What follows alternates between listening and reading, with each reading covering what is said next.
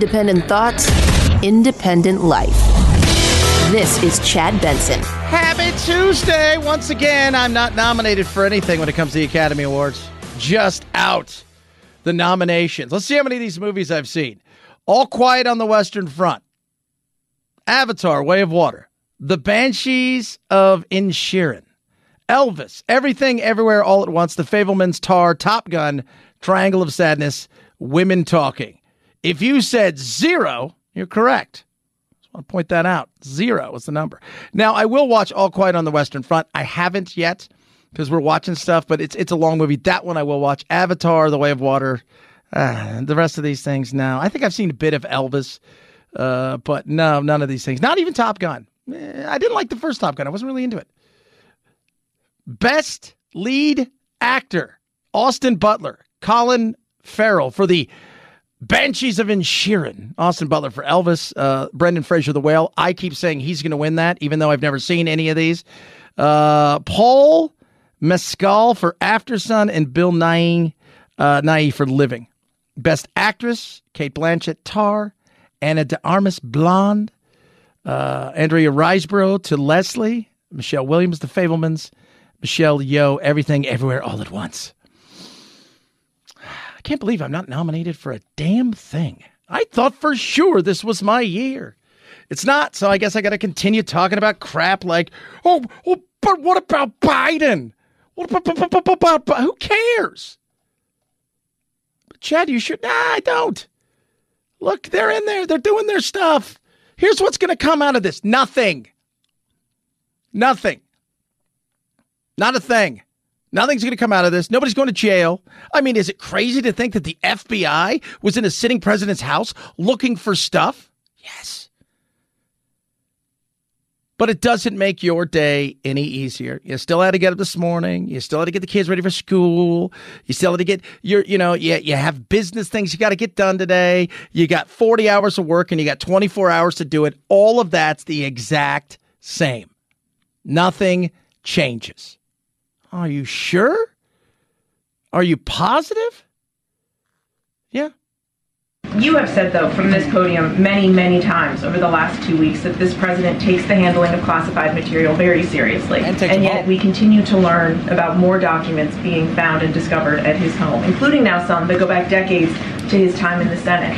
So why should the American people believe that this president takes classified material seriously? I've said many times, the president has said many times, he takes this very seriously. You've heard directly from him. I'm sure he has said that that clearly. Did well, he said he was surprised. I'm just going to leave it there.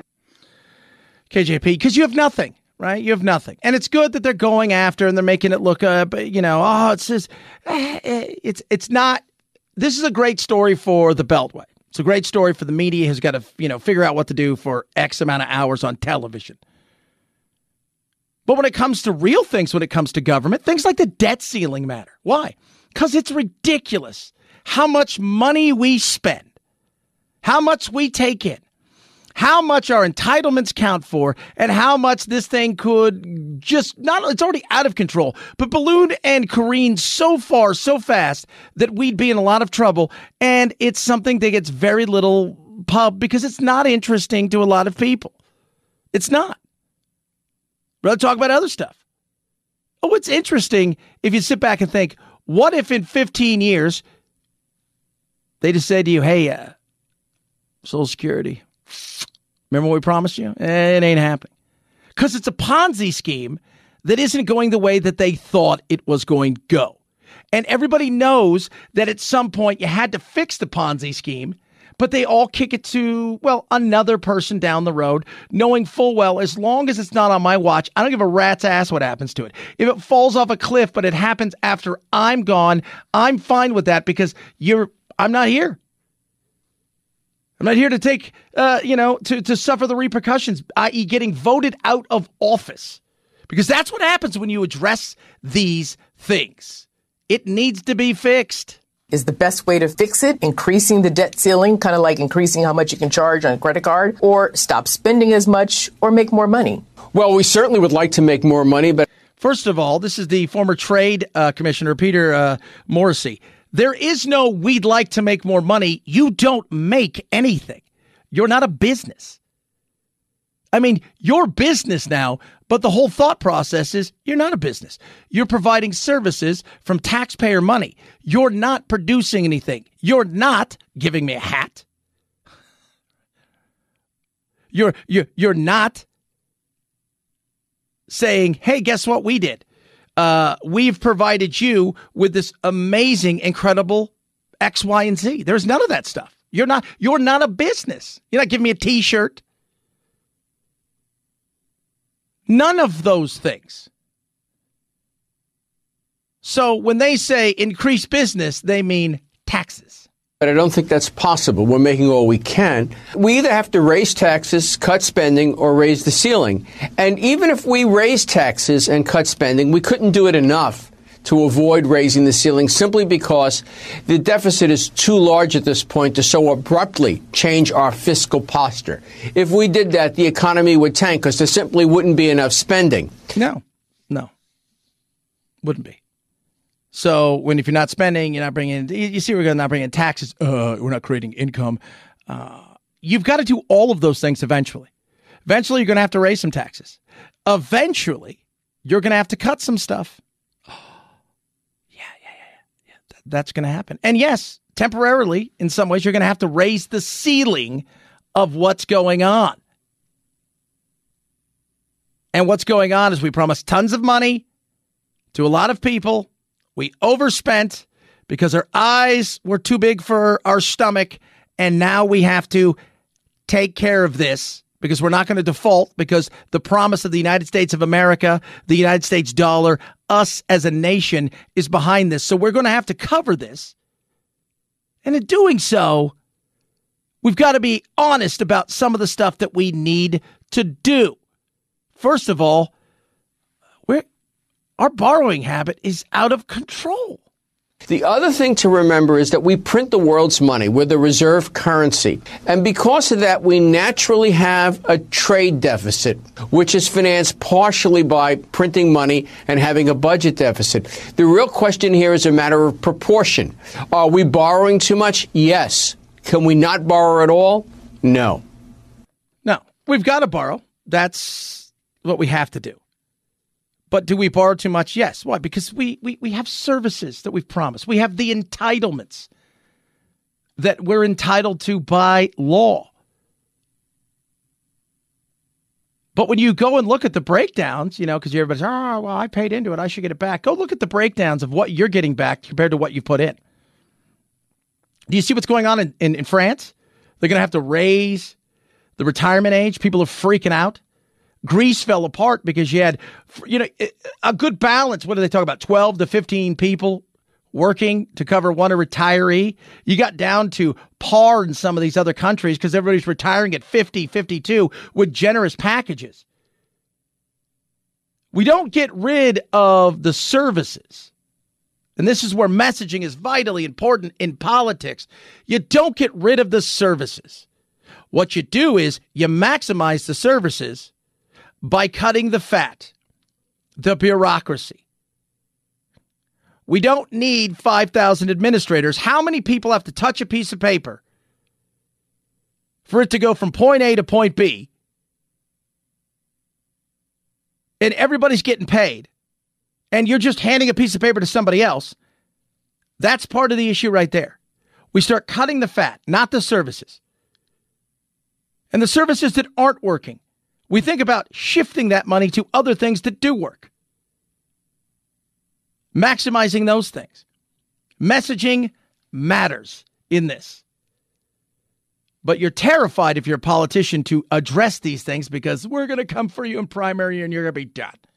Now you come out and it's simple. You message it in a much better way. Somebody's got to do it.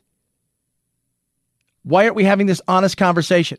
Both right and left presidents in the past have addressed these things, realizing a long time ago ah, it's it's a waste of time because people are going to start screaming and yelling. Unions will get involved. They'll start screaming and yelling. They're going to spend gobs of cash against you. And it isn't until eventually the, the, the, the, you know, you can tell everybody that, hey, guy, there's a cliff. Hey, guy, no, don't worry about it. Hey, there's a cliff. No, you're a liar. You're a fool. And they gaslight you. And then all of a sudden the cliff comes and everybody's like, well, we should have listened. Too late at that point. So, can Congress control the budget though, without cutting or reducing programs like Social Security? Oh, we don't have to reduce Social Security to deal with this problem, but we have to recognize that we have a huge entitlement state. You know, we give food stamps to healthy men who could be working who choose not to. Remember they were going to fix uh, Obamacare? Obamacare is enormously expensive. Why is it that it's so expensive here? The answer is Congress is not willing to take the steps, Republican or Democrat, necessary to rein in the gravy train. No, no. And you have to. Obamacare not fixed. We gave out yesterday. I was reading that COVID money that we gave out, the gobs of cash. They're thinking sixty to hundred billion dollars in cash that was fraudulently stolen through you know those unemployment things and all. Wow, and that's not talking states and stuff. That's just federally insane. And you wonder why we have a problem because we have everybody else doing stuff with everybody else's money with zero accountability. That matters a lot more than did uh, Biden have stuff from the 60s or 50s or whatever the hell he was a senator? Chad, that's no, was it, was it the 60s? It was 70s, 70s, right? Like it's 1970. Yeah, that was a long time ago. How long he's been uh, in, in politics? He wasn't even. He had zero chance to declassify some of these things. Well, I'm sure there's a statute of limitations. So uh, do I get the day off for, for, for that? No, you don't. But you know what your kids get to do? They get to pay off. When you hear Greta Thunberg, how dare you ruin? That's what our kids will be saying to us in the future. How dare you ruin our future? 323 538 2423 at Chad Benson Show. Your Twitter, your Instagram, all of the other things. A lot of stuff to get to. Another shooting in California. We'll touch on that briefly. Uh, Ukraine, is it time that we start really upping the ante and saying, all right, it's time for you guys to take maybe the fight to them? There is a shift potentially in a lot of things going on out there when it comes to what could potentially happen with Ukraine and Russia and our buddy, Gordon Chang. Follow him at Gordon G. Chang on the old Twitter. He joins us to the bottom of the hour. China, what kind of trouble they really in? The fact that their population shrunk is huge uh, a lot bigger than I think people realize, and what that could mean for them in the future. This is it's an interesting time globally, but these all play on us here in the United States, especially because we're a consumer based society. Talk to him at the bottom of the hour as well. 323 538 2423. Ruff Greens. It's delicious. So my dogs tell me. Vitamins, minerals, probiotics, omega 369, all of this incredible stuff delivered directly to your dog's bowl via a supplement, a powder that goes on top of your dog's food. It's going to help them with their energy levels, their their coat, their fur, their their actual uh, skin, especially if they have allergies. It's going to help them with their their hips and and and aches and pains. It's going to do things to them that's incredible. It's what it's done for my dogs. It's done wonders for my dogs, and I know it'll work for your dogs. If you love your animals like I love my animals, like I love my doodle, you will know that this is something that is going to help.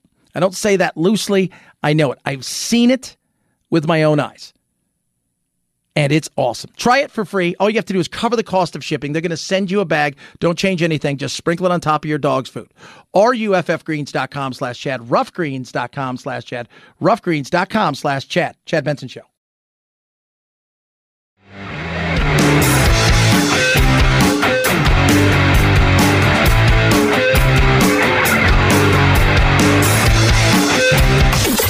Helen Keller is a Nazi terrorist that is a male. Is that what you're telling me right now? Yeah. Are you thinking of Hitler? Who's Hitler?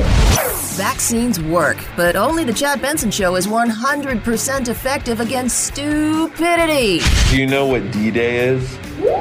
D Day. A person? A rapper? God, Karen, you are so stupid. Check us out on Facebook, Twitter, Instagram, and wherever you find your favorite woke free podcasts. This is The Chad Benson Show. Someone's not coming back from this. Those are your pilots. Anything happens to them.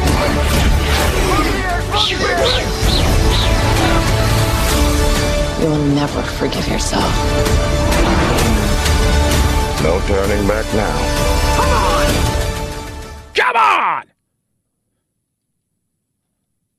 That is uh, Top Gun.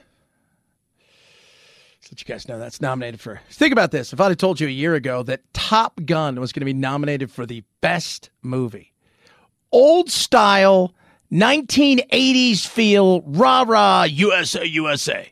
It's no way. But yeah, it's nominated for best movie. It's interesting. We talk about Top Gun. Here's something for you. So the other day, Royce Williams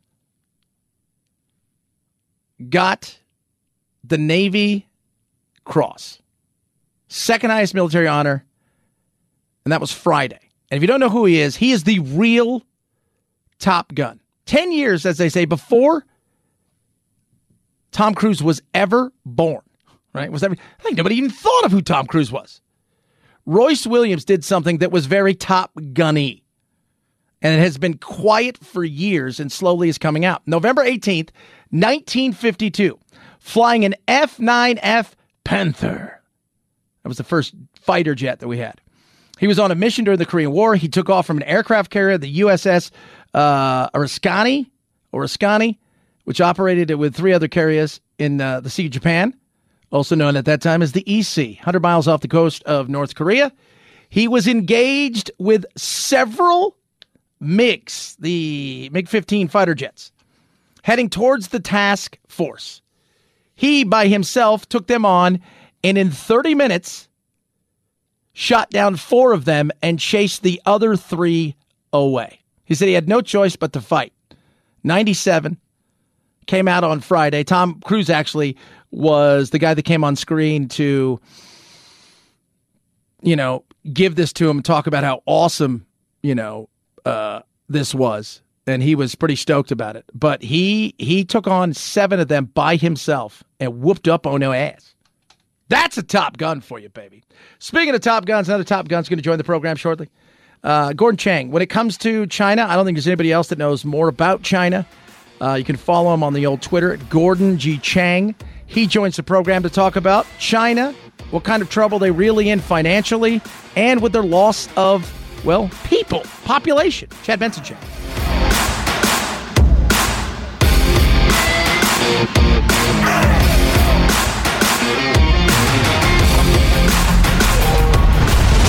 The Chad Benson Show.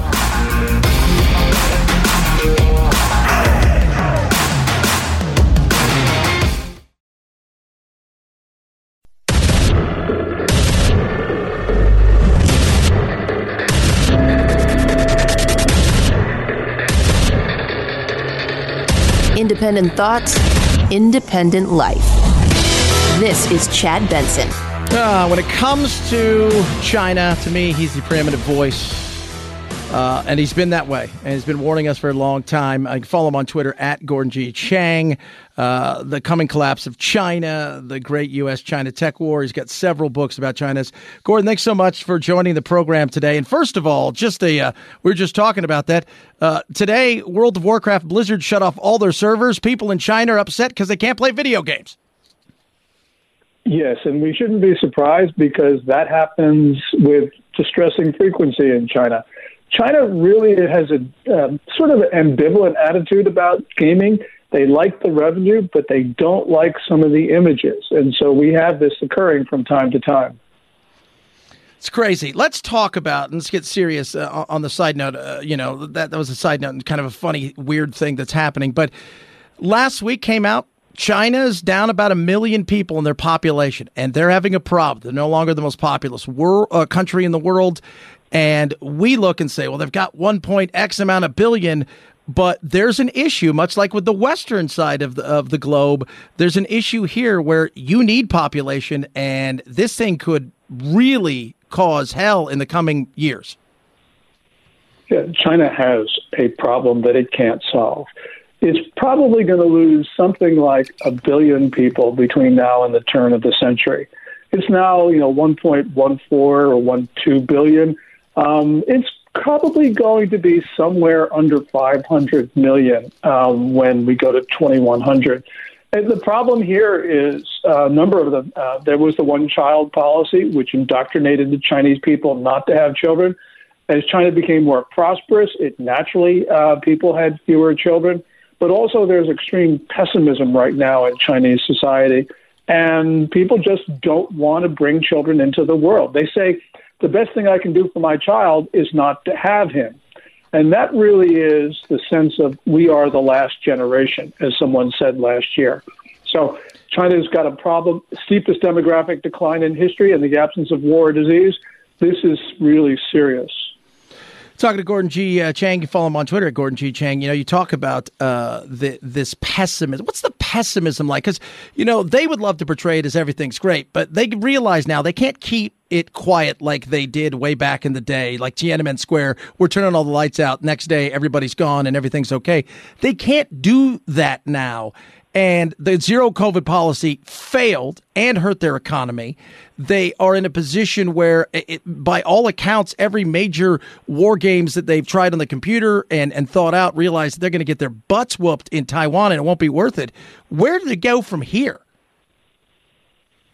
That is the great question, and I worry that as China heads downward fast, um, Chinese leaders, Xi Jinping, are going to realize they've got a closing window of opportunity to achieve historic goals. And so they're going to lash out. They're going to become even more dangerous than they are now. And we're really not prepared for that. So this is, I think, one of those precarious moments for us and for China's neighbors, of course. What does that look like? You you talk about the danger that China can present. Uh, you know, the, the, reality is is uh, they're. I think everybody realized they're kind of when it comes to finance, the financial world, they're a bit of a paper dragon more than they are a real dragon anymore. That three percent growth is a bunch of BS. But them taking a shot at somebody like Taiwan, if they were to try that and the all of the computer models are right, they get absolutely nothing from it, but a lot of dead bodies where would they go at that point? Because there's not a lot they can do. And what would the leaders look like if they were to try and fail? Well, I think really the problem here is is not so much that China is going to figure out, well, we're going to um, we're going to stop uh, invade Taiwan. The problem is they have been engaged in very dangerous intercepts in the global commons, in airspace and on the surface of the seas one of those could go very, very wrong, and that's how war can start. So this is the problem for us. There was a very dangerous intercept of an unarmed U.S. Air Force reconnaissance plane in international airspace uh, last month. Um, and that just is, I think, a model for where this was going to go. There's going to be some sort of accident, and that can very well cause a war. Crazy. Talking to Gordon uh, G. Chang. You follow him on Twitter at Gordon G. Uh, Chang. Uh, Biden sending a bunch of officials over to place, and this is the other side of it, the business side of of this. They, China and Russia, have been in and throughout Africa for a very long time, and a lot of, of Western countries have kind of said, you know what, we've our, our look here isn't great, colonization, all of those things. Maybe we should lead it, leave it to to somebody else. We can't do that. Africa can't afford that.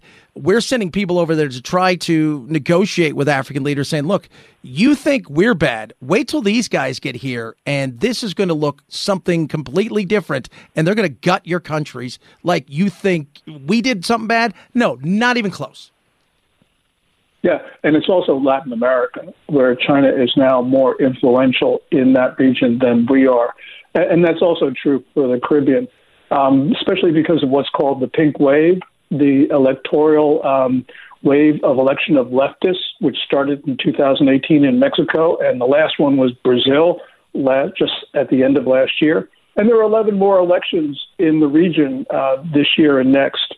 So um, we can face, we're basically facing China in our um, backyard, as it's called. But it's really not our backyard, it's China's backyard scary, scary. I mean, it's it's crazy that we're in this this battle, but at the same time, when I talk to our military analysts, they're like, "Look, we're decades ahead of them. Uh, we're also battle tested. That's the one thing they're not. Uh, they are struggling in a lot of different ways. And when you're desperate, and you know this, Gordon, when you're desperate, you make stupid moves. And I think a lot of people are counting on them to do something stupid in this, especially because I think they feel like they're, like you said, their their windows shutting, but so is their economic might that might not be there. COVID played hell on everybody. It really played hell on them, and now we're getting companies that are being are taking the initiative to get out of China. And I think that's a huge thing. But how many companies would we have to see leave there before it really affects them? It's starting to affect them now, Chad, um, but we need to see a lot more. Um, so, for instance, um, Jeep, which was one of the first foreign investors, last July announced it was going. Apple is moving some of its iPad production to Vietnam and some of its iPhone production to India. Um, but we need to get Apple out of there, especially because Apple's supply chain is tainted with forced enslaved labor. Um, and this goes, you know, down the list of, of companies. They are now starting to say China plus one. In other words, we keep our China factories, but we need to have a factory someplace else because China is no longer a reliable member of global supply chains. And that's true. Uh, the unreliability is true for a number of reasons. So it needs to be a lot more. And Chad, you talked about the Chinese economy getting crushed. Well, last year, instead of the 3.0% growth that the National Bureau of Statistics reported, it was probably negative. And from all that we can tell, it was probably negative. You know, uh, uh, we're talking to Gordon Chang. You can follow him at uh, on Twitter at Gordon G Chang. And uh, I, I, suggest if you, if you care about China, what's happening in in and throughout the world, this guy's got his finger on it. Uh, their their guy uh, was in Davos last week. It was uh, Liu He or whatever. He was over there essentially saying we're open for business, begging for business. That kind of sent, I think, a lot of people who don't really pay a lot of attention to this that they're in a lot more pain than they realize economically. Absolutely. Um, you don't ask for money if you have a lot of it. And Liu um, who you know is is a figure who has um, been very persuasive with American elites. Um, you know, he, he went there and he made his case. And you know, the Davos crowd, of course, lapped it up. But the point is, when you start looking at his words, you start realizing there are real problems in there. And also, Xi Jinping, his New Year's address, um, where he calls for unity. Well, that means there isn't unity. That means when he called for stability, there isn't stability. China right now is in a very fragile state, and we don't understand that. And therefore, as I mentioned, it can take us by surprise. Yeah. Uh, what is going on with Xi Jinping? I mean, because, you know, he's been anointed now, but it, it, felt like something that was an inevitability by the time it got to his anointing had become, we have a lot of questions. Uh, and usually, when you give somebody that ultimate power, they decide, well, I'm ultimately not going to give this power up easily. You know, the thing with Russia, uh, and now you feel like you look over there and Russia and them are kind of tied at the hip, and that's something he doesn't want. Uh, you've got, again, a slowing of their, not only their population, but their economy. COVID's been a nightmare. Are there people having serious doubts about Xi and his potential to be the ultimate leader forever? I think so. Um, you know, in October at the Communist Party's 20th National Congress, he got that precedent-breaking third term, and it did look like he had cemented his hold over the senior leadership of the Communist Party. But at that time, the Communist Party was losing its grip over society, and now it's clear that Xi is actually losing his grip over the party because there have been a number of stark policy reversals, um, things that he were his signature policies that have now been abandoned. So, for instance, the zero COVID policy, which he doubled down on in October, well, they abandoned that on December 7th. Also, his tech crackdown, that was abandoned. Um, and you go down the line, there's been some stark reversals of policies, which means that Xi Jinping has lost a lot of debates recently, which means then he's not necessarily leader for life, which means that China is unstable because, as you very correctly point out, he's not going to give up easily. He's not the type of person to say, "Oh well, okay, I lost. I'm I'm just going home." No, he's going to fight, and that means China is unstable. What's the average young 20 something who comes out of college or or in China look at right now and think about what their country has to offer them and and how they play because the, the, younger generation usually plays roles when it comes to revolution are are they happy? Are they disgruntled? They've grown up with more freedom than their parents and their grandparents and taking that away i don't think is a is is a way to to cement your legacy. Yeah this is where the pessimism that i talked about earlier in terms of um, having children this comes into play um, because they can see it's not just the COVID ripping through China and the fastest viral outbreak in history, But it's also that economic downturn where people can't afford an apartment. If you can't afford an apartment, you're a male in China, you can't afford an apartment, it means you can't get married. Uh, and that has all sorts of implications. Plus, also, one of China's biggest problems that Xi Jinping didn't talk about in October at that monumental party congress is youth unemployment. We don't know exactly how many uh, people are unemployed or the percentage rate, but it's probably around 20% or so, which means that you've got a China right now with a generation that has a very dark mood. God, it's crazy. It's crazy. I love having you on. Follow him. Uh, read his stuff, Gordon G. Chang. Uh, check him out on Twitter at Gordon G. Chang. Gordon, is always it's great to talk to you and get the the update of what's happening in China and the, and you know the chaos and who knows where we go from here. But uh, we'll talk soon. Thanks so much. Thank you, Chad. I really I really appreciate it. Thanks. At Chad Benson Show, Twitter, follow Gordon at Gordon G. Chang. Uh, it's crazy. And here's the thing: do you think about twenty percent unemployment for the youth? they're the ones who are activists. They're the ones who are going to get out there. If if you're 72 and you're unemployed, well, if you're 55, you're pissed and angry.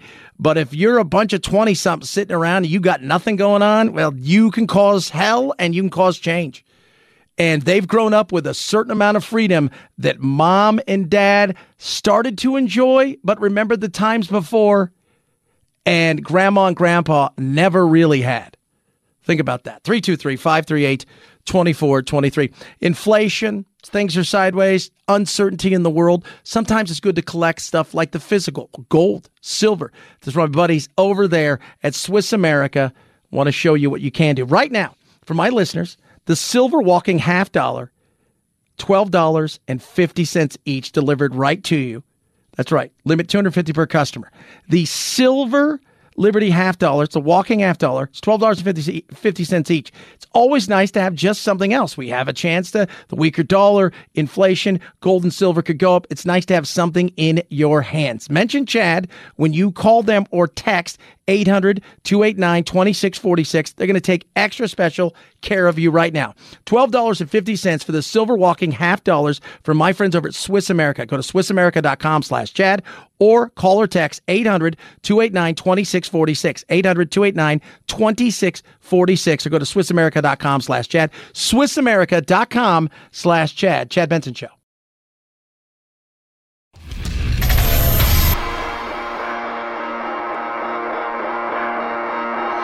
Welcome to Chad. Chad. No, not the country. The institution. The Chad Benson Show. A big morning for everything everywhere all at once. What's happening? The multiverse movie scoring a leading 11 nominations, including three acting nods, directing, and the big one, Best Picture, where it's up against nine other films. Netflix's All Quiet on the Western Front, the only streaming Best Picture nominee, and The Banshees of Inisherin also with nine nods. What did you come here for? The rest of the Best Picture category includes blockbusters Top Gun Maverick, Avatar The Way of Water, and Elvis, Tar, Women Talking, Triangle of Sadness, and Steven Spielberg's The Fabelmans. Oh, my Lord that I've not seen. All Quiet on the Western Front, I will see. Who are the snubs? Brad Pitt, Viola Davis, Tom Cruise. While uh, you know some movies got nominated, uh, others didn't. Adam Sandler. I know people say Adam Sandler. Yeah, uh, obviously Top Gun Maverick got, you know, got itself uh, best picture, but Best Director, Best Actor, didn't get anything. Viola Davis, The Woman King, Adam Sandler, The Hustle, Black Panda, Wakanda Forever. Uh, so there was some stuff that was uh, uh, left out. But I, I don't, you know, again, it goes back to it's a popularity contest for stuff. It's very popular. It is, I guess. I haven't seen any of these movies. I didn't. I didn't want to tell you guys that, but I didn't. I haven't seen any of these. But I'll just let you guys know. I haven't seen any of them. I'm seeing Way of Water, The Fabelmans. I'll watch them if they come on and I don't have to do too much. But I have a limit, I have a finite time with my family. And to spend time with them is more important. And, you know, it's like All Quiet on the Western Front is something I'd watch. Like, eh, if if it's a Saturday, my wife and the kids are doing something, that's something where it's long, it's in a different language. I'll watch that because it looks amazing.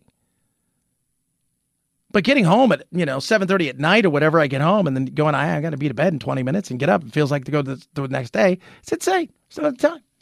And I heard about everywhere, all at once, or whatever it is, all the time, sideways, everything. Guy at work saw this past weekend. He explained to me one of the episodes, one of one of the scenes, and I'm like, yeah, hard pass. 323 538 2423 at Chad Benson Show. It's your Twitter, your Instagram. To thank Gordon for coming on the show. If you missed any of the interview with Gordon G. Chang, you can follow him on Twitter at Gordon G. Chang. I will tell you this right now China isn't what a lot of people thought they were. More and more people, uh, and China, and Gordon has been saying this about China for a while. They're not what everybody says they are. Now you're getting more geopolitical experts are coming out saying they're not. And but it's the desperation that he talked about that should have us worried about you know if you're go- if you're sitting there and you're Xi Jinping and you look around and you think I better figure out something to cement my power. That's the stuff we should worry about. And if they're them, you also have to worry about the fact that you've got 20% unemployment amongst the youth. That is not a win, kids. Chad Benson Show.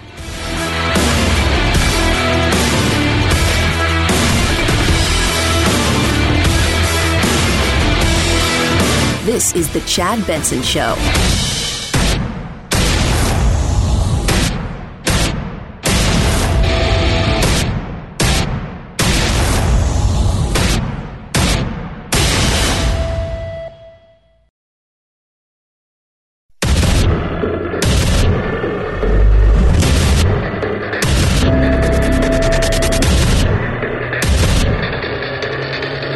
Independent thoughts, independent life. This is Chad Benson. I'm watching a tape from uh, the takedown. So yesterday there was another shooting in California, Half Moon Bay, which is gorgeous up in Northern California, and a guy killed uh, seven on a mushroom farm, and another elderly gentleman, a 67 year old uh, immigrant. That his name is uh, Chunli Zhao. He did the shooting and he then went to a substation. He had a semi automatic handgun in his vehicle. He apparently, by all accounts, acted alone and may have worked at one, if not both, of the facilities at one time or another. And so, 67. So we have a 72 year old and a 62 year old. I mean, a 67 year old. That is usually when you think people are going to snap. And we know that's what's happened. Like the the guy from the other day, the horrific shooting in Monterey down in southern Monterey uh, Park down in Southern California. He the ins- we know what's wrong. He's nuts. I mean, that's uh, like for for a lack of a better term, he's crazy. He had gone to the police station in, in, in earlier in the new year, like early January, on several occasions to say that he had documentation of his family poisoning him for for decades, and all of this stuff. Uh, you know, I mean, that, that that there was something demonic going on at the dance studio, and that his wife didn't want him. I mean, there's all the somebody's not there. Just let you guys know that not there. And yet, they'll talk about it's, uh, it's, it's the guns. It's always about the guns.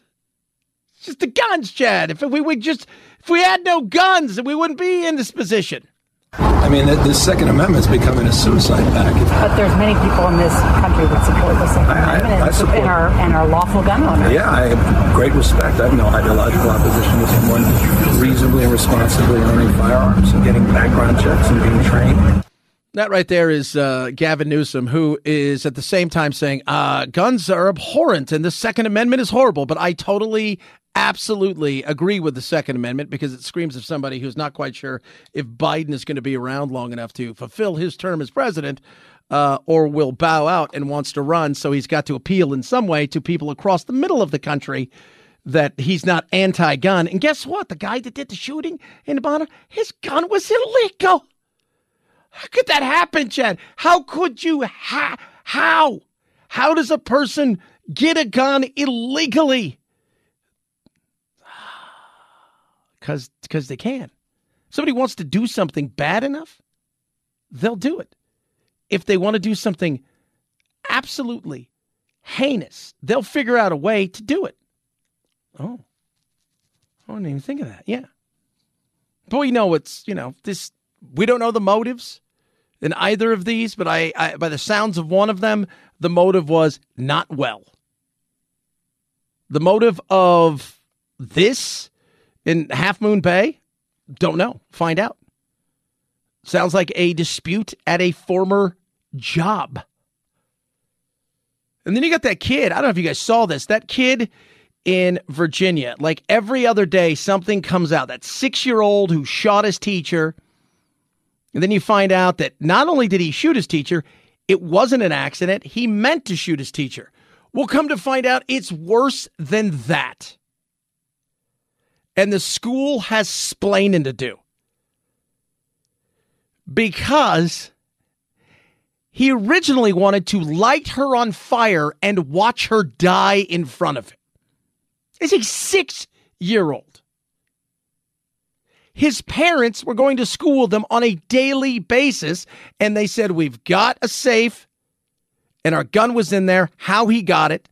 They searched him the day of the shooting because he had threatened to do things.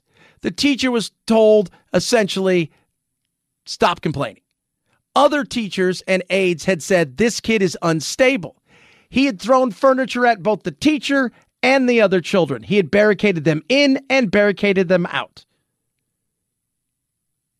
How he was still in the classroom is insane. How he was still inside of this school and not getting professional help that that school or any other school outside of ones that specialize in, in something like this, eh, they're ill equipped.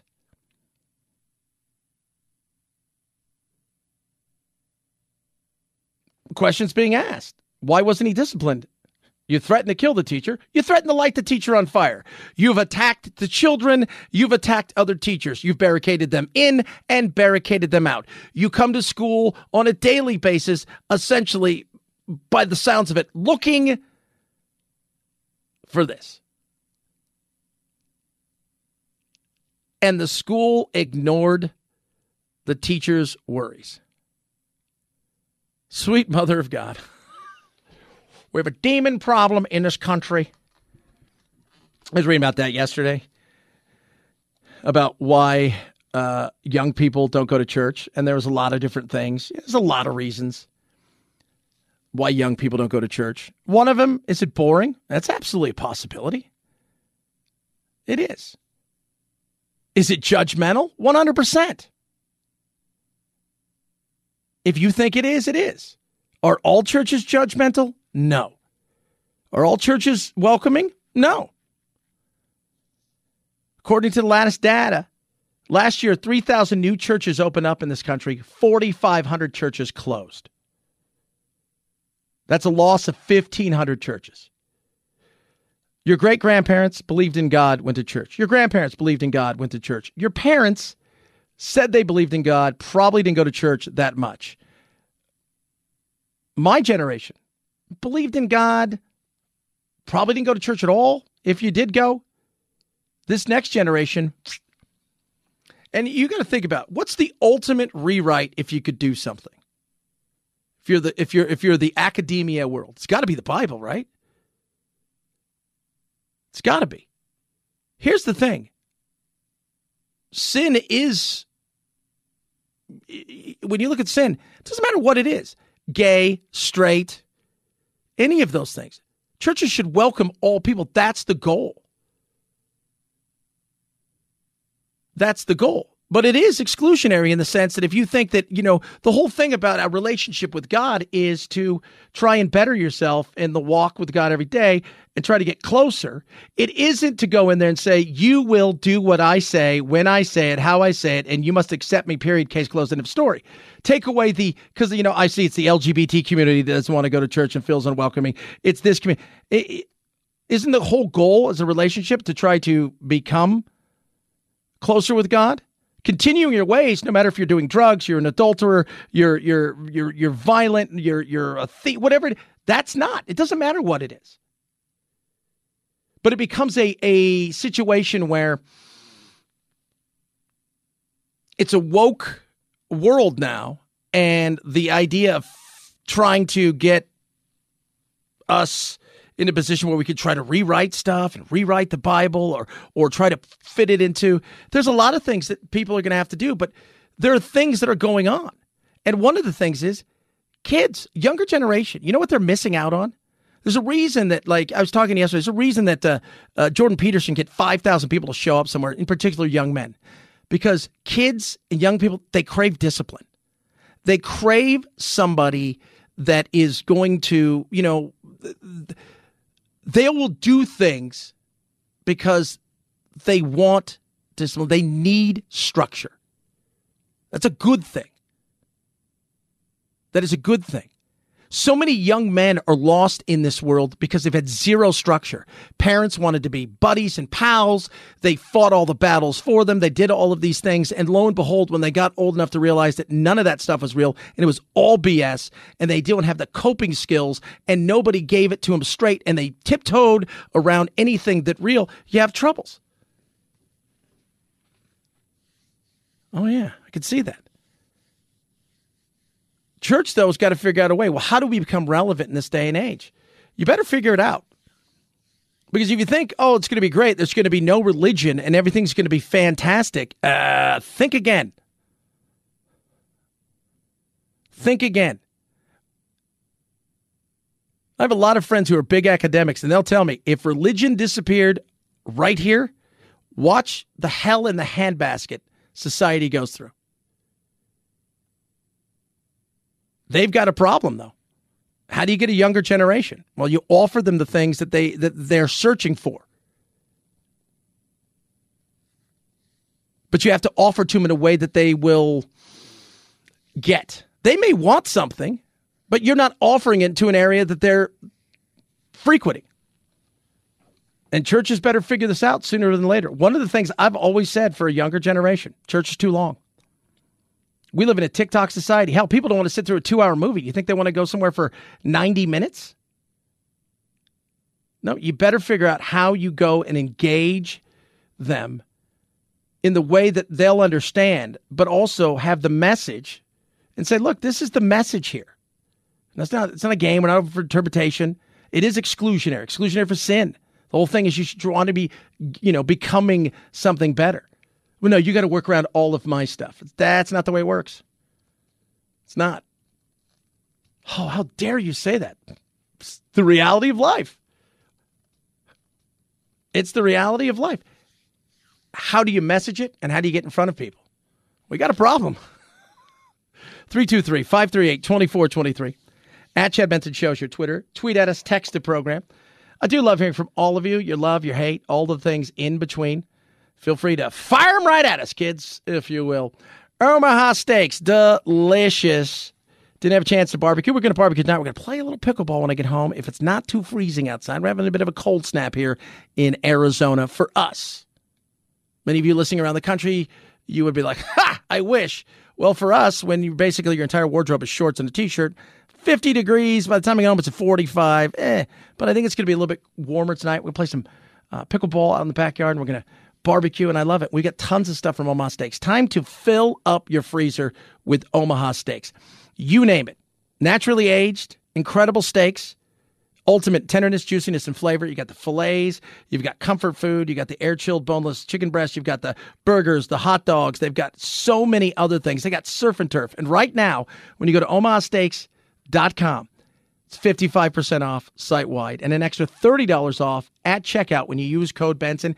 100% money back guarantee. So stock up right now, create memories, enjoy it, get ready for the big game. Yeah, you know what I'm talking about with Omaha Steaks. Go right now. omahasteaks.com, 55% off site wide. Code Benson on the way out saves you an extra 30 bucks. omahasteaks.com. Use code Benson. A minimum order may be required. omahasteaks.com Code Benson, Chad Benson Show.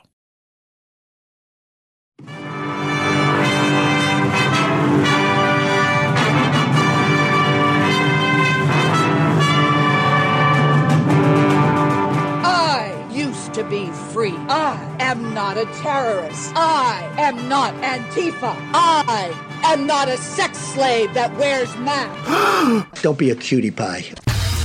Probably sit around and cook some soups and eat bread and desserts and just get all fat and sassy. You're ruining my life, Bob! Yeah, you haven't seen anything yet. You're listening to The Chad Benson Show. Now it's time to find out what's trending. What's trending? Einstein, James Dean, Davy Crockett, Peter Pan, Elvis Presley, Disneyland,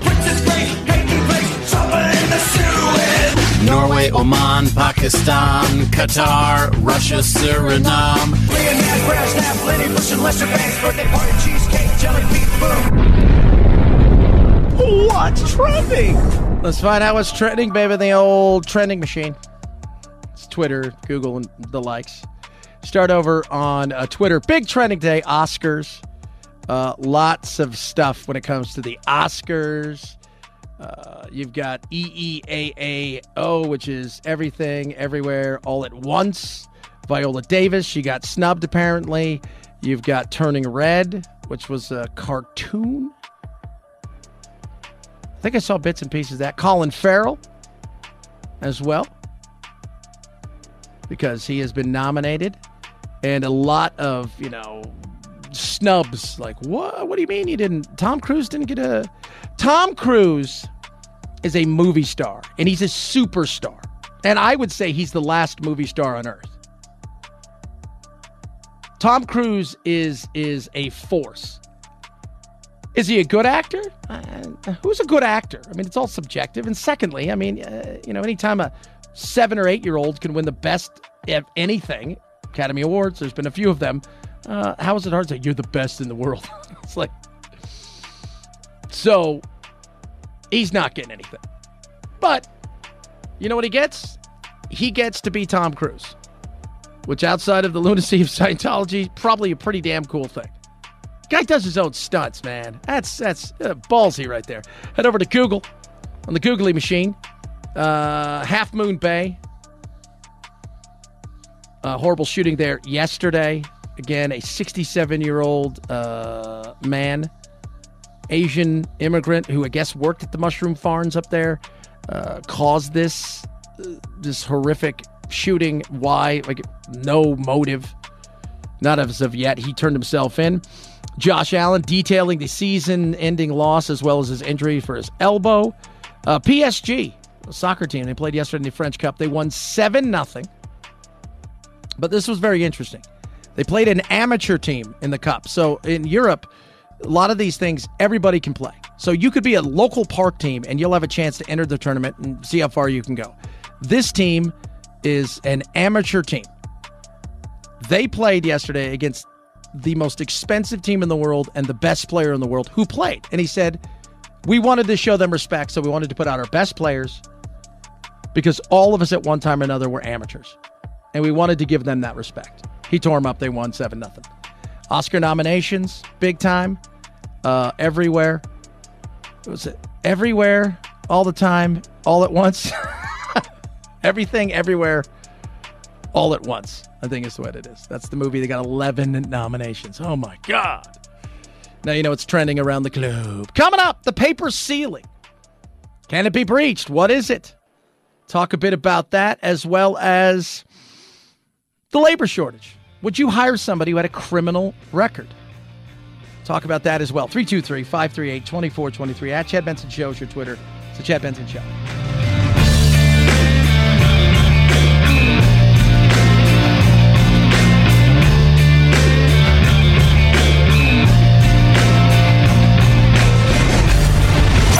The Chad Benson Show.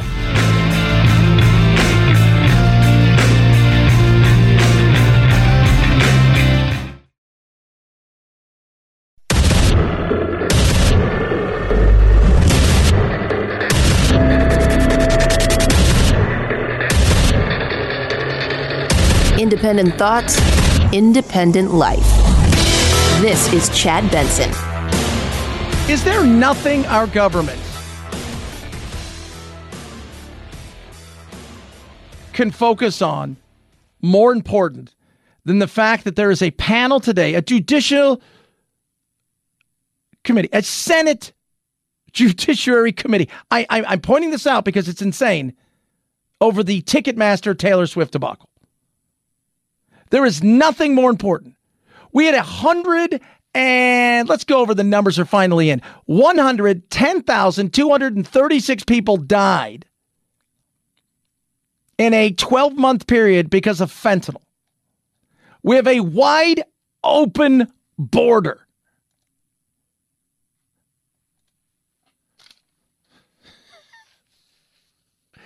And you're like talking about fees. Yes, they're annoying. Yes, they piss us all off. What's the alternative? We should have an alternative.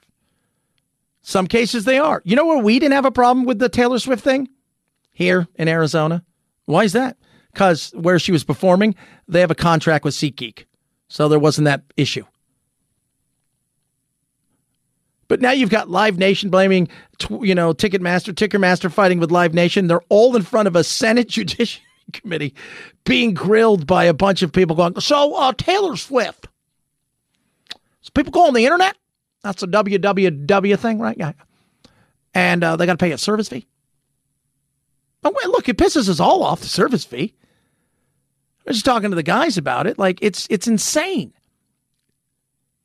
Next time, look at your cell phone bill. Like, what is this? What's this? Sometimes it's just like we're taking money, eight bucks. it's like you're there's nothing even on there. You even know what the, what the hell does that even mean? But I don't know if we need to hold Senate hearings about it. But apparently, some people believe it's good. Ticketmaster's now saying, "Well, it was a cyber attack, and it was uh, uh, uh, look, we need more competition." How many of us get pissed off? It's 19.99 for roses. And you're like, "Oh my god." Then you go to check out and they're going to deliver them and it's 63.85 for roses. You're like, "What the hell?" Yeah, cuz there's a $7 fee for every rose. Top of that. You're just that's and that's what drives people crazy. You buy 4 tickets and if it was a 100 bucks for your fee, okay. Okay. It's a 100 bucks for your fee but it's a hundred bucks per ticket. A ticket which you don't get because you got to download an app on your phone, and then the app pops up, and then you can't even screenshot the damn thing, and then you're in a position where you're standing in line. It's it's frustrating as hell. It is 323-538-2423 at Chad Benson Show is your Twitter. Tweet at us, text the program. We've got issues when it comes to the world of employment. We know that. Maybe we should have a conversation about that. Now let's debate this Ticketmaster thing. Nobody's going to hate us because if we if we look like we're trying really hard for for for all the people out there with Ticketmaster, it'll be great. That's all they care about. They don't care about debt ceiling or immigration. How about the paper ceiling? What is it? Very interesting. Paper ceiling is the degree, a degree. Number of job postings requiring a degree is coming down. Why is that? A lot of people out there could get the job done and they feel like uh, maybe you don't need a degree for this. Maybe you don't need a degree for that, especially when they call uh, middle skill roles. So they're getting rid of it. They're getting rid of it. Oh, that's interesting. I look, degrees are fantastic. Education is. There's several ways to get education several ways. I know people that are educated and very successful, usually in fields where they hyper focus on a specific a specific thing. Law, medicine. I have friends who have zero degrees and are ridiculously successful. And I have a lot of friends who have degrees. I have a lot more friends who have degrees and are paying off stuff, don't work in the field that they got their degree in, and eh, they're mid, Midland at best. It's it's a it's a large swath of people. Education come a lot of different ways. One of the things, though, with all of the stuff that's going on in America and labor shortage, we do have something else happening. It's a different kind of ceiling to break. It is that of the uh, well, uh, something came up on your background check ceiling. Mike Jenny takes his job as a driver seriously. I was having trouble finding a job because of uh, when I was younger, I did a bunch of things that I wasn't supposed to be doing. A lot of people wouldn't accept the the things that were on my record. Mike is one of 77 million people in the country that have an arrest or conviction on their record. According to the U.S. Chamber of Commerce, the unemployment rate for this population is 27%, and it's 60% for folks up until four years after their release. I fixed those problems. Now they're not an issue, but companies don't really understand that. It's all because of something that I did. Yeah, well, something you did, and you took responsibility for it, and you paid the price. Now, there are some things that I think people we need to look at. We've talked about this on on, on a lot of occasions. You, you'll you'll see people who are in prison and they're getting trained on HVAC.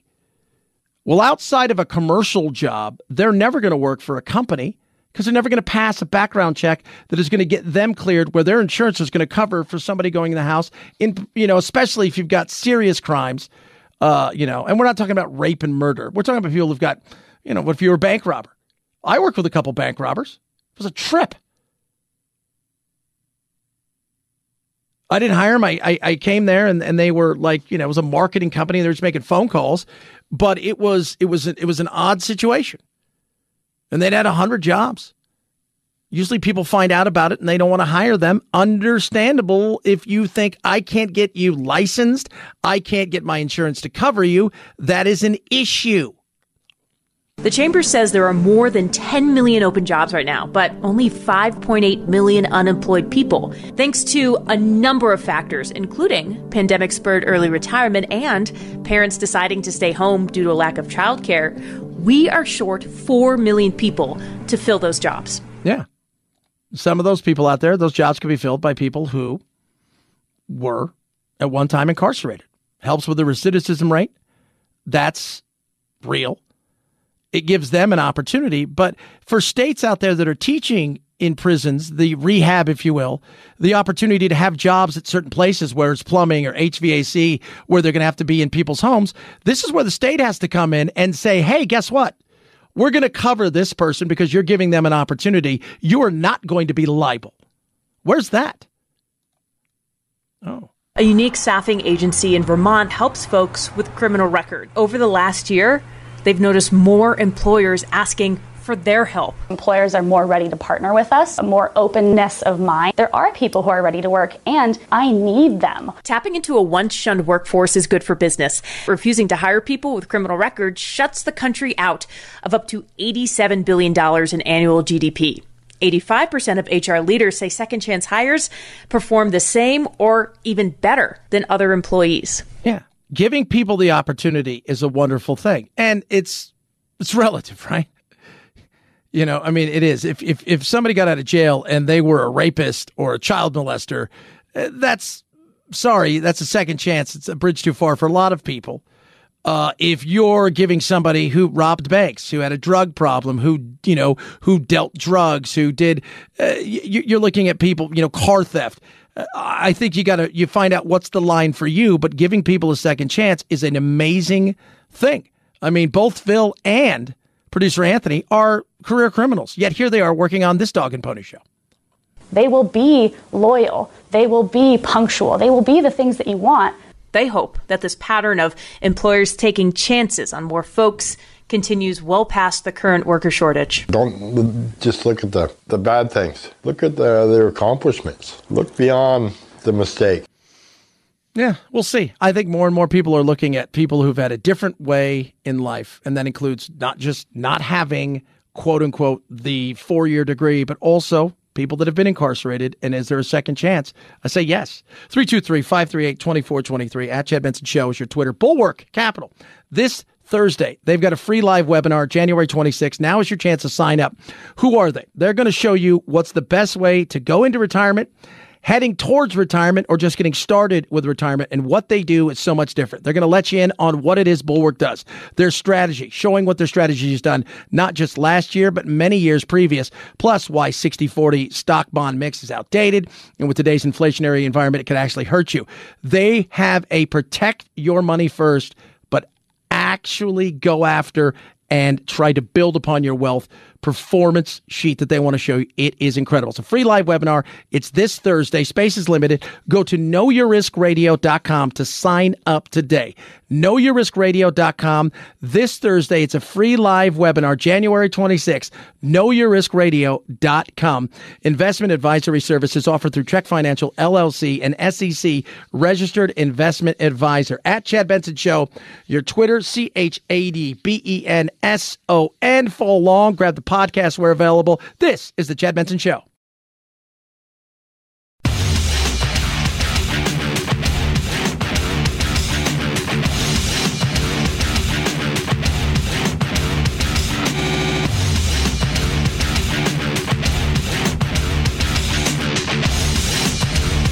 To do what you know how to do.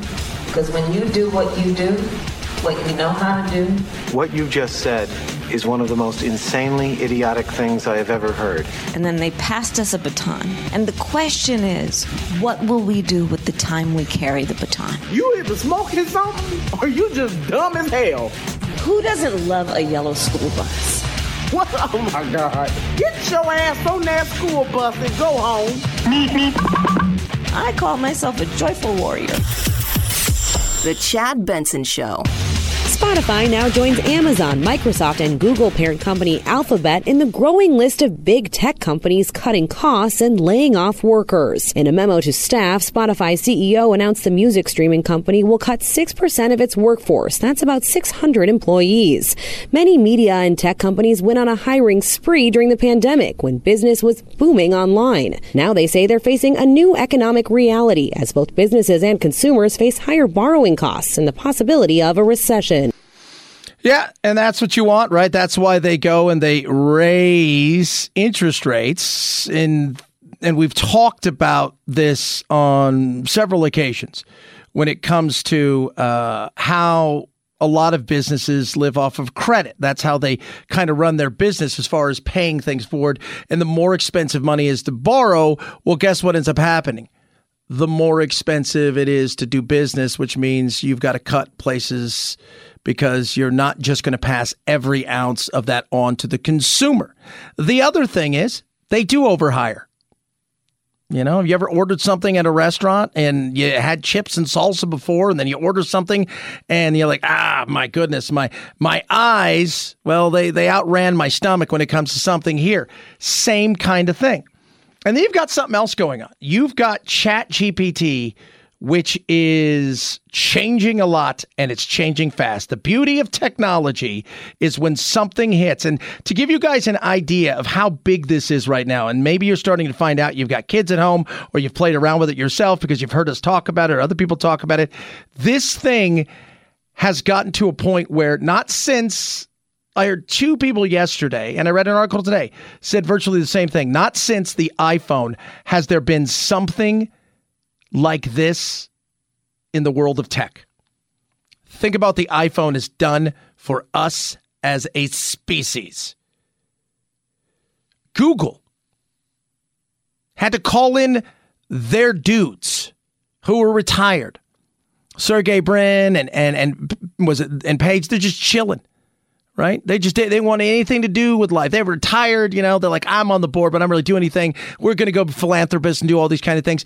They're getting phone calls because you guys got to get in here because we didn't do what we thought we were going to do, and the money we should have put into AI we didn't. And now we're in a position where we may be irrelevant. That's how fast this thing is growing.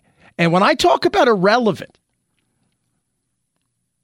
this is an industry where you could be on top of the world today, and within six months or a year, you're somewhat of an afterthought. I don't think Google's going to be that, but could it get past sooner rather than later?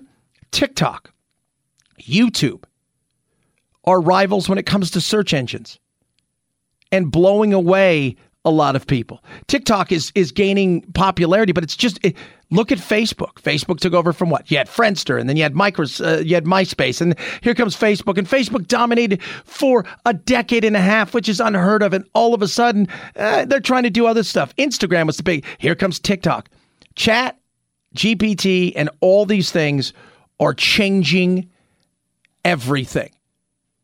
Microsoft, while they're laying off, what are they doing? Well, they're not spending money. they're they're spending money. It's where they're spending money. Microsoft says it's expanding its relationship with OpenAI, the startup behind buzzy artificial intelligence programs like ChatGPT and DALL-E 2, calling it a multi-year, multi-billion dollar investment. Semafor technology reporter Reed Albergotti says Microsoft has lagged behind competitors in search engines and mobile devices, so that's why it's making a big bet on AI. I think what Microsoft sees here is that artificial intelligence is potentially the next big wave in consumer tech. Yeah. Yeah. So the possibilities, like to say, are endless. But just to give you a, uh, an idea of how amazing this stuff is, Chat GPT has passed the bar exams everywhere and passed medical examinations.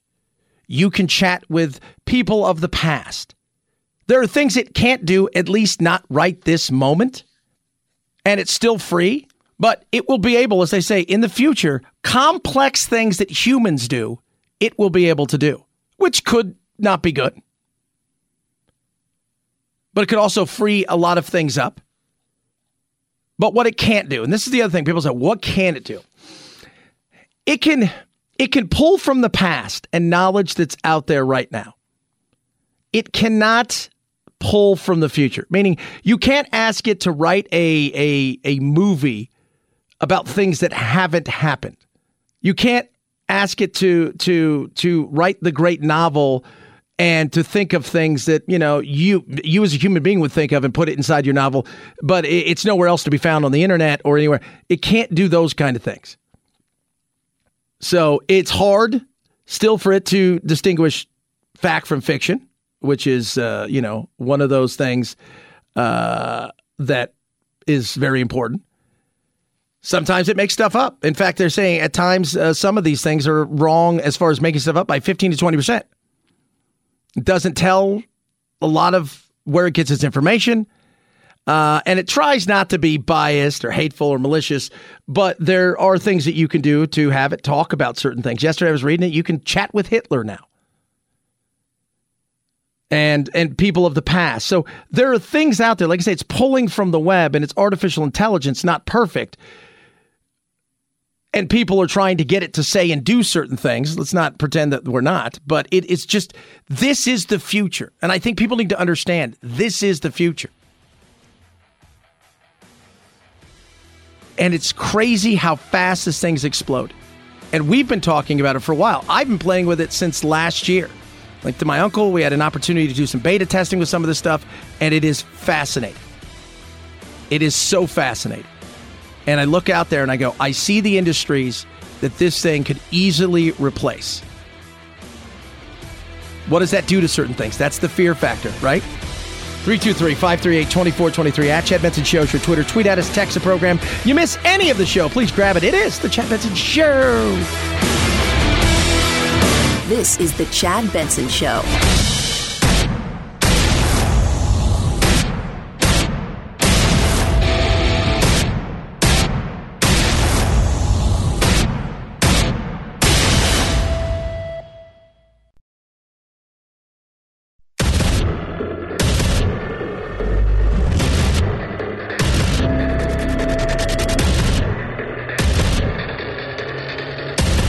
Independent thoughts, independent life. This is Chad Benson.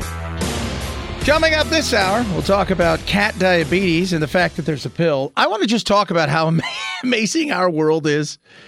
We got Chat GPT now. We've got pills for, oh, I don't know. Our cat has diabetes. I was watching the other day, Louis C.K. was on with Rogan, and he was talking about how he was at a party one night and he was upset because his dog was going to have heart surgery.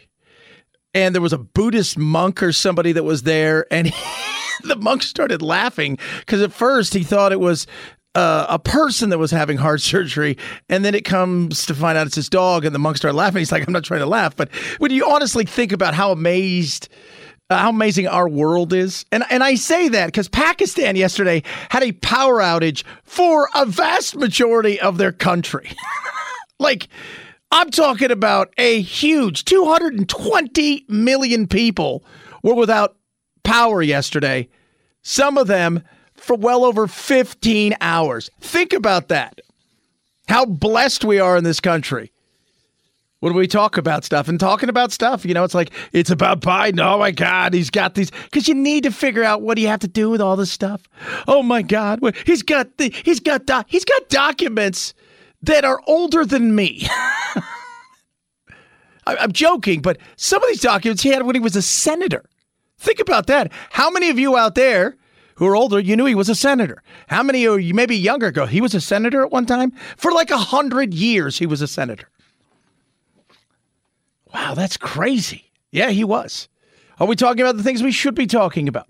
Things like the debt ceiling. Not sexy, but the reality is we got a battle that's getting ready to happen, and it's going to happen sooner rather than later when it comes to said debt ceiling. Is the best way to fix it increasing the debt ceiling, kind of like increasing how much you can charge on a credit card, or stop spending as much, or make more money? Well, we certainly would like to make more money, but I don't think that's possible. We're making all we can. We either have to raise. By the way, I want to say something here, and this is former Trade Commissioner Peter uh, uh, Morici. Uh, you don't make anything, you take. Making and taking are two separate things. So for you to make more money means you have to raise taxes. Oh, because you're not providing the goods. You're not making me a hat, right? I don't get a hat. You don't make me a burger. I'm just saying. Taxes, cut spending, or raise the ceiling. And even if we raise taxes and cut spending, we couldn't do it enough to avoid raising the ceiling simply because the deficit is too large at this point to so abruptly change our fiscal posture. If we did that, the economy would tank because there simply wouldn't be enough spending.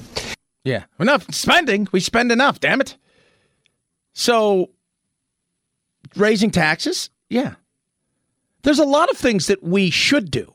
We never, I what I never hear is about fiscal responsibility. Like maybe, you know, instead of cutting programs, we cut the fat around the programs. We don't get rid of of of things in programs. We get rid of things that don't work in programs. Instead of saying that we should uh, maybe, just maybe, take some of the money we have and actually have accountability for programs that don't work and move it to uh, programs that do work, we don't do any of that. We just, oh, we need more money. More money. The other thing to remember is that we print the world's money. We're the reserve currency. And because of that, we naturally have a trade deficit, which is financed partially by printing money and having a budget deficit. The real question here is a matter of proportion. Are we borrowing too much? Yes. Can we not borrow at all? No. No, we can't not borrow, but do borrow too much. But then we get to the the reality of it, the f- the fat on what we spent. And we spend a lot of money, kids, a lot of money. And entitlements eat up the vast majority of it. Oh, so can Congress control the budget though without cutting or reducing programs like Social Security? Oh, we don't have to reduce Social Security to deal with this problem, but we have to recognize that we have a huge entitlement state. You know, we give food stamps to healthy men who could be working who choose not to. Remember they were going to fix uh, Obamacare? Obamacare is enormously expensive. Why is it that it's so expensive here? The answer is Congress is not willing to take the steps, Republican or Democrat, necessary to rein in the gravy train. True. And there's a fear factor there because everybody worries about their job. That's job for those of you not good at spelling. If you even mention the fact that we're going to do something when it comes to the entitlement programs, you're done. You're primaried. You may be primaried, not you're primaried from your own people. And you know if you get through, you're going to get blown out because you are throwing grandma away. It's not just Republicans that are evil. Republicans and Democrats across the board have been screaming since I was a child. They've talked about the fact that it's coming. Well, guess what? The it's coming portion of the program is getting closer by the day. 15, 20 years from now? No, I think closer when it comes to the point where we're going to end up looking like Greece. If you don't know what happened in Greece, go look at France right now. All these people are on strike because they're pissed because they're raising the retirement age to a certain level, the pensions that they've been promised. But go look at what happened to Greece. Greece had so many entitlement programs and not enough people paying into them. Remember when uh, W wanted to to go out and do something different with the entitlements, in particular Social Security? Cool. look at Medicare and Medicaid. How much money do we waste when it comes to Medicare and Medicaid? It's not dollar for dollar. You get a dollar in, and it's the greatest Ponzi scheme of all time. Peter Schiff's talked about. I've talked about it for years. It is a Ponzi scheme. If you don't know how a Ponzi scheme works, is first investors in do really well. You're that mid to last investor, you're ending up in a situation where you're losing all your money. That's the fear factor, but you can never talk about it. We can never have honest conversations. We we now live in a country where honesty is not virtue, it's not good, it's not something that should if you could lie to me in the way that would make me feel comfortable, even though knowing deep down in my heart if you're a somewhat smart person that you know that this can't last forever or it needs to be fixed. That's just just just for me, do it. We need a fix, but like everything, messaging. How do you message a fix? How do you message something to people? Well, one of the big things is the people that are in power, and I'm not talking about the elected officials, I'm talking about the bureaucrats, they want no part of doing anything different because that puts their job in jeopardy.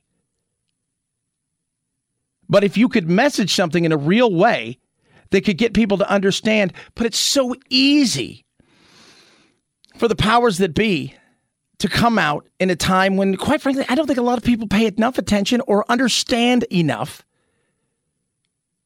how ugly this thing's going to get when it comes to our debt ceiling, but not just now, but in the future. And there are a lot of people out there saying, well, we can continue to print money and everything's going to be fine. It's not. It's not. It's not.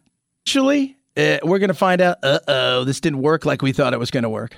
323 538 2423. At Chad Benson Show is your Twitter, your Insta, all of the other things. Uh, for those of you not keeping score, Ukraine uh, is, well, is it time now that we allow them to get going and not allow the pooter to dictate the terms of a war that he started and how somebody can defend themselves.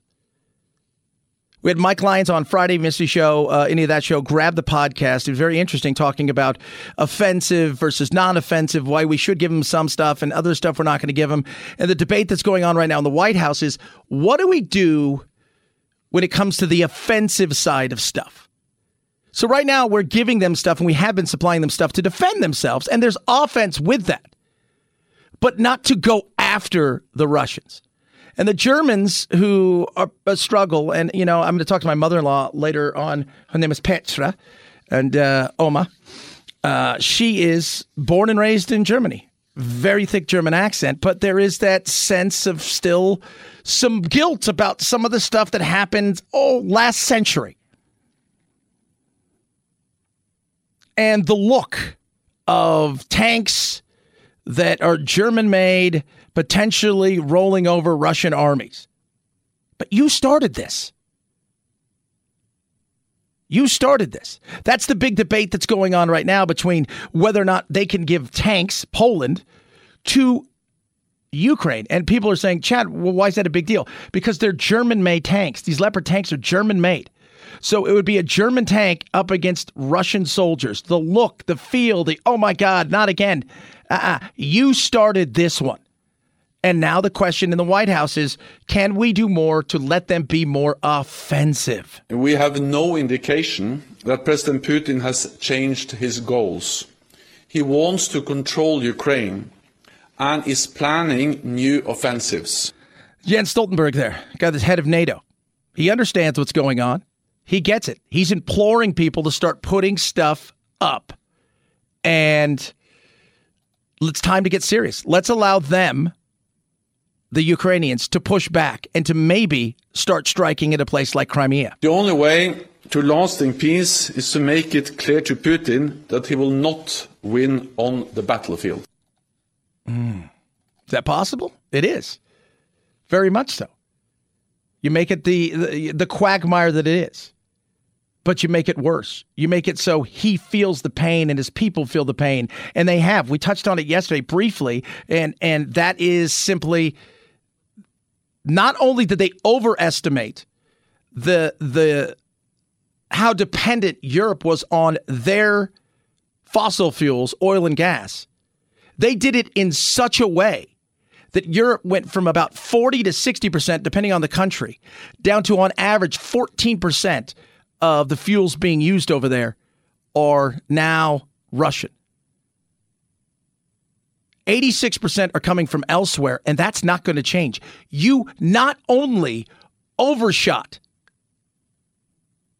for today, you put your future in potential doubt when it comes to your financial solvency. We must provide heavier and more advanced systems so, so that Ukrainian forces are able to repel the Russian forces. It'll be interesting for sure to see what happens going forward.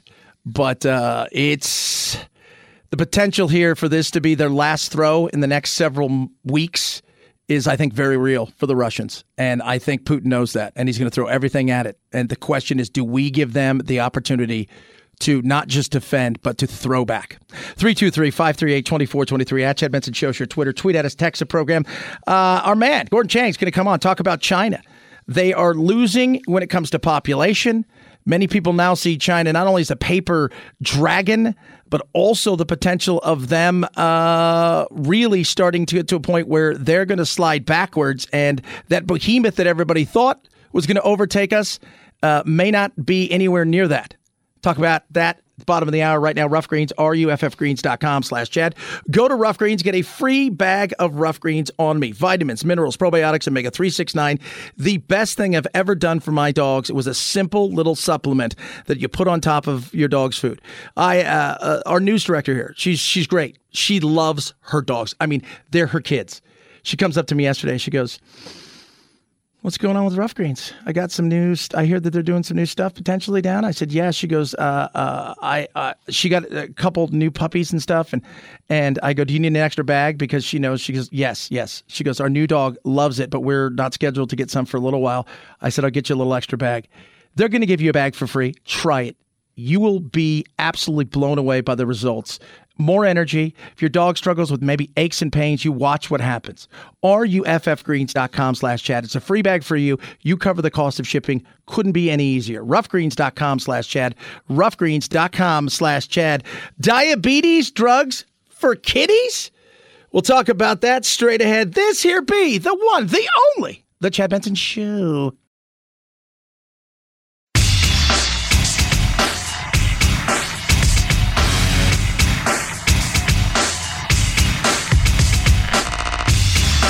You're listening to The Chad Benson Show. It's a pain if your cat's ever diagnosed with diabetes. You have to give them shots twice a day, and in addition to the cat not liking it a whole lot, it's kind of hard. In fact, it's such an inconvenience that one out of every 10 pet owners chooses to put down their cat rather than give it the injections. Enter Bexacat, a new once daily pill that's just been developed. It costs slightly more than the insulin injections, but a lot of pet owners say that's okay because it's not nearly so much of a hassle. Here's the caveat though. You can only give it to newly diagnosed cats. Once your cat has started on the injections, Oh. they got to stay on the injections. we're just like stoked, right, that we live in the world that we live in, and, and and I, you know, we touched on it briefly to start this hour, but we're spending how much money to find out how we can cure cat diabetes?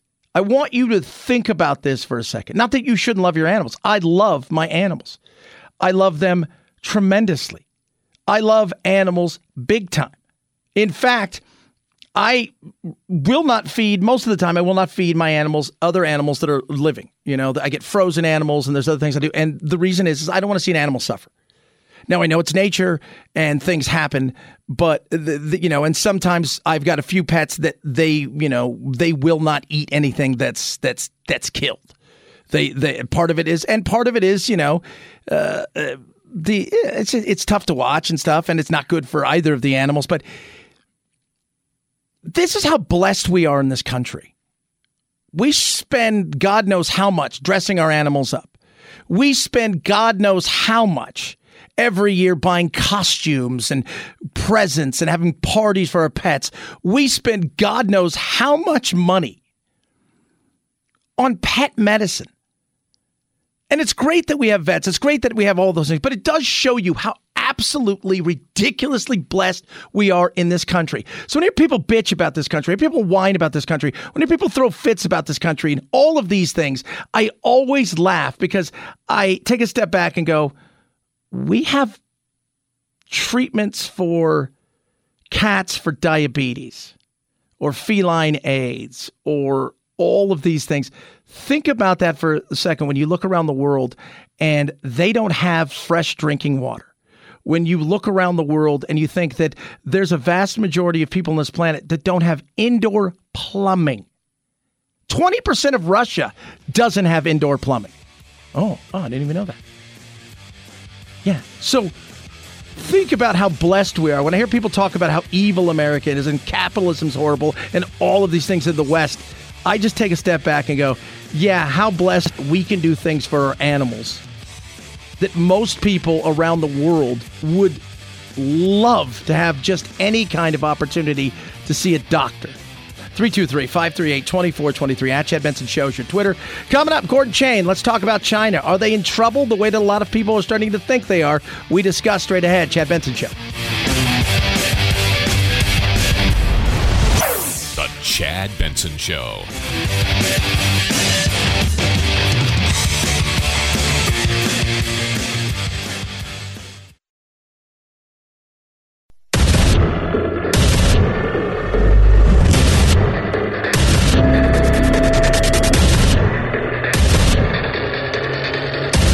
Independent thoughts, independent life. This is Chad Benson. Uh, when it comes to China, to me, he's the preeminent voice. Uh, and he's been that way. And he's been warning us for a long time. I can follow him on Twitter at Gordon G. Chang. Uh, the coming collapse of China, the great U.S. China tech war. He's got several books about China's. Gordon, thanks so much for joining the program today. And first of all, just a uh, we are just talking about that uh, today. World of Warcraft Blizzard shut off all their servers. People in China are upset because they can't play video games. Yes, and we shouldn't be surprised because that happens with distressing frequency in China. China really has a um, sort of ambivalent attitude about gaming. They like the revenue, but they don't like some of the images. And so we have this occurring from time to time. It's crazy. Let's talk about and let's get serious uh, on the side note. Uh, you know that that was a side note and kind of a funny, weird thing that's happening. But last week came out. China's down about a million people in their population, and they're having a problem. They're no longer the most populous wor- uh, country in the world, and we look and say, well, they've got one point X amount of billion, but there's an issue, much like with the western side of the of the globe. There's an issue here where you need population, and this thing could really cause hell in the coming years. Yeah, China has a problem that it can't solve. It's probably going to lose something like a billion people between now and the turn of the century. It's now, you know, 1.14 or 1.2 billion. Um, it's probably going to be somewhere under 500 million um, when we go to 2100. And the problem here is uh, a number of them. Uh, there was the one child policy, which indoctrinated the Chinese people not to have children. As China became more prosperous, it naturally uh, people had fewer children. But also, there's extreme pessimism right now in Chinese society, and people just don't want to bring children into the world. They say the best thing I can do for my child is not to have him. And that really is the sense of we are the last generation, as someone said last year. So China's got a problem, steepest demographic decline in history and the absence of war or disease. This is really serious. Talking to Gordon G. Uh, Chang, you follow him on Twitter at Gordon G. Chang. You know, you talk about uh, the, this pessimism. What's the pessimism like? Because you know they would love to portray it as everything's great, but they realize now they can't keep it quiet like they did way back in the day, like Tiananmen Square. We're turning all the lights out. Next day, everybody's gone and everything's okay. They can't do that now. And the zero COVID policy failed and hurt their economy. They are in a position where, it, by all accounts, every major war games that they've tried on the computer and, and thought out realize they're going to get their butts whooped in Taiwan and it won't be worth it. Where do they go from here? That is the great question, and I worry that as China heads downward fast, um, Chinese leaders, Xi Jinping, are going to realize they got a closing window of opportunity to achieve historic goals, and so they're going to lash out. They're going to become even more dangerous than they are now, and we're really not prepared for that. So this is, I think, one of those precarious moments for us and for China's neighbors, of course. What does that look like? You you talk about the danger that China can present. Uh, you know, the, the, reality is is uh, they're. I think everybody realized they're kind of when it comes to finance, the financial world, they're a bit of a paper dragon more than they are a real dragon anymore. That three percent growth is a bunch of BS. But them taking a shot at somebody like Taiwan, if they were to try that and the all of the computer models are right, they get absolutely nothing from it, but a lot of dead bodies where would they go at that point? Because there's not a lot they can do. And what would the leaders look like if they were to try and fail? Well, I think really the problem here is is not so much that China is going to figure out, well, we're going to um, we're going to stop uh, invade Taiwan. The problem is they have been engaged in very dangerous intercepts in the global commons, in airspace and on the surface of the seas one of those could go very, very wrong. And that's how war can start. So this is the problem for us. There was a very dangerous intercept of an unarmed U.S. Air Force reconnaissance plane in international airspace uh, last month. Um, and that just is, I think, a model for where this was going to go. There's going to be some sort of accident, and that can very well cause a war. Crazy. Talking to Gordon uh, G. Chang. You follow him on Twitter at Gordon G. Uh, Chang. Uh, Biden sending a bunch of officials over to place, and this is the other side of it, the business side of of this. They China and Russia have been in and throughout Africa for a very long time, and a lot of, of Western countries have kind of said, you know what, we've our, our look here isn't great, colonization, all of those things. Maybe we should lead it, leave it to to somebody else. We can't do that. Africa can't afford that. We're sending people over there to try to negotiate with African leaders saying, look, you think we're bad. Wait till these guys get here, and this is going to look something completely different, and they're going to gut your countries like you think we did something bad. No, not even close. Yeah, and it's also Latin America, where China is now more influential in that region than we are. And that's also true for the Caribbean um, especially because of what's called the pink wave, the electoral um, wave of election of leftists, which started in 2018 in Mexico, and the last one was Brazil last, just at the end of last year. And there are 11 more elections in the region uh, this year and next. So um, we can face, we're basically facing China in our um, backyard, as it's called. But it's really not our backyard, it's China's backyard. scary, scary. I mean, it's it's crazy that we're in this this battle, but at the same time, when I talk to our military analysts, they're like, "Look, we're decades ahead of them. Uh, we're also battle tested. That's the one thing they're not. Uh, they are struggling in a lot of different ways. And when you're desperate, and you know this, Gordon, when you're desperate, you make stupid moves. And I think a lot of people are counting on them to do something stupid in this, especially because I think they feel like they're, like you said, their their windows shutting, but so is their economic might that might not be there. COVID played hell on everybody. It really played hell on them, and now we're getting companies that are being are taking the initiative to get out of China. And I think that's a huge thing. But how many companies would we have to see leave there before it really affects them? It's starting to affect them now, Chad, um, but we need to see a lot more. Um, so, for instance, um, Jeep, which was one of the first foreign investors, last July announced it was going. Apple is moving some of its iPad production to Vietnam and some of its iPhone production to India. Um, but we need to get Apple out of there, especially because Apple's supply chain is tainted with forced enslaved labor. Um, and this goes, you know, down the list of, of companies. They are now starting to say China plus one. In other words, we keep our China factories, but we need to have a factory someplace else because China is no longer a reliable member of global supply chains. And that's true. Uh, the unreliability is true for a number of reasons. So it needs to be a lot more. And Chad, you talked about the Chinese economy getting crushed. Well, last year, instead of the 3.0% growth that the National Bureau of Statistics reported, it was probably negative from all that we can tell, it was probably negative.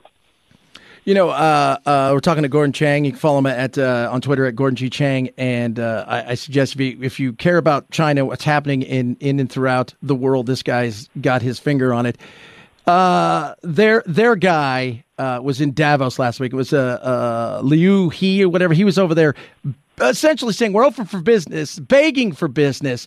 That kind of sent, I think, a lot of people who don't really pay a lot of attention to this that they're in a lot more pain than they realize economically.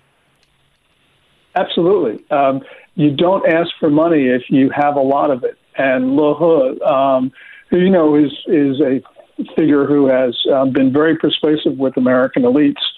Um, you know, he, he went there and he made his case. And you know, the Davos crowd, of course, lapped it up. But the point is, when you start looking at his words, you start realizing there are real problems in there. And also, Xi Jinping, his New Year's address, um, where he calls for unity. Well, that means there isn't unity. That means when he called for stability, there isn't stability. China right now is in a very fragile state, and we don't understand that. And therefore, as I mentioned, it can take us by surprise. Yeah. Uh, what is going on with Xi Jinping? I mean, because, you know, he's been anointed now, but it, it, felt like something that was an inevitability by the time it got to his anointing had become, we have a lot of questions. Uh, and usually, when you give somebody that ultimate power, they decide, well, I'm ultimately not going to give this power up easily. You know, the thing with Russia, uh, and now you feel like you look over there and Russia and them are kind of tied at the hip, and that's something he doesn't want. Uh, you've got, again, a slowing of their, not only their population, but their economy. COVID's been a nightmare. Are there people having serious doubts about Xi and his potential to be the ultimate leader forever? I think so. Um, you know, in October at the Communist Party's 20th National Congress, he got that precedent-breaking third term, and it did look like he had cemented his hold over the senior leadership of the Communist Party. But at that time, the Communist Party was losing its grip over society, and now it's clear that Xi is actually losing his grip over the party because there have been a number of stark policy reversals, um, things that he were his signature policies that have now been abandoned. So, for instance, the zero COVID policy, which he doubled down on in October, well, they abandoned that on December 7th. Also, his tech crackdown, that was abandoned. Um, and you go down the line, there's been some stark reversals of policies, which means that Xi Jinping has lost a lot of debates recently, which means then he's not necessarily leader for life, which means that China is unstable because, as you very correctly point out, he's not going to give up easily. He's not the type of person to say, "Oh well, okay, I lost. I'm I'm just going home." No, he's going to fight, and that means China is unstable. What's the average young 20 something who comes out of college or or in China look at right now and think about what their country has to offer them and and how they play because the, younger generation usually plays roles when it comes to revolution.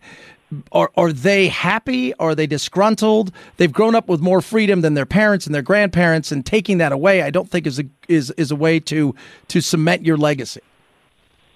Yeah this is where the pessimism that i talked about earlier in terms of um, having children this comes into play um, because they can see it's not just the COVID ripping through China and the fastest viral outbreak in history, but it's also that economic downturn where people can't afford an apartment.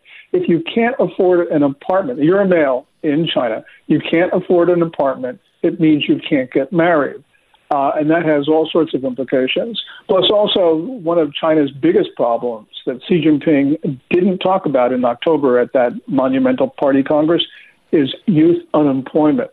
We don't know exactly how many uh, people are unemployed or the percentage rate, but it's probably around 20% or so, which means that you've got a China right now with a generation that has a very dark mood. God, it's crazy. It's crazy. I love having you on. Follow him. Uh, read his stuff, Gordon G. Chang. Uh, check him out on Twitter at Gordon G. Chang. Gordon, is always it's great to talk to you and get the the update of what's happening in China and the, and you know the chaos and who knows where we go from here. But uh, we'll talk soon. Thanks so much. Thank you, Chad. I really I really appreciate it. Thanks. At Chad Benson Show, Twitter, follow Gordon at Gordon G. Chang. Uh, it's crazy. And, and here's the thing: do you think about twenty percent unemployment for the youth. They're the ones who are activists. They're the ones who are going to get out there. If if you're 72 and you're unemployed, well, if you're 55, you're pissed and angry. But if you're a bunch of 20 something sitting around and you got nothing going on, well, you can cause hell and you can cause change. And they've grown up with a certain amount of freedom that mom and dad started to enjoy, but remember the times before, and grandma and grandpa never really had. Think about that. 323 538 2423. Raycon, best earbuds around. You love your Raycons. Get your Raycons now. Get your Raycons now. Why? They're amazing. I wear mine every single day. Golfing? Yeah, I'm playing a lot of golf. Pickleball, playing a ton of it. They don't fall out of my ears. Eight hours of talk time, 32 hours of battery life. The best earbuds I have ever worn. The sound quality, the amazing way they stay in my ears, and I can keep them in all day with my awareness mode, hear everything around me, and with my isolation mode when I need to hyper focus, and they never fall out. Put them to the test? Absolutely. Cost? Well under 100 bucks, about a third to a half of what other premium audio brands they start under 100 bucks. I'm going to save you 15% right now. Go to buyraycon.com slash Chad to save. Buyraycon.com slash Chad. Buyraycon.com slash Chad. What's a trad wife? We'll talk about it straight ahead. Chad Benson Show.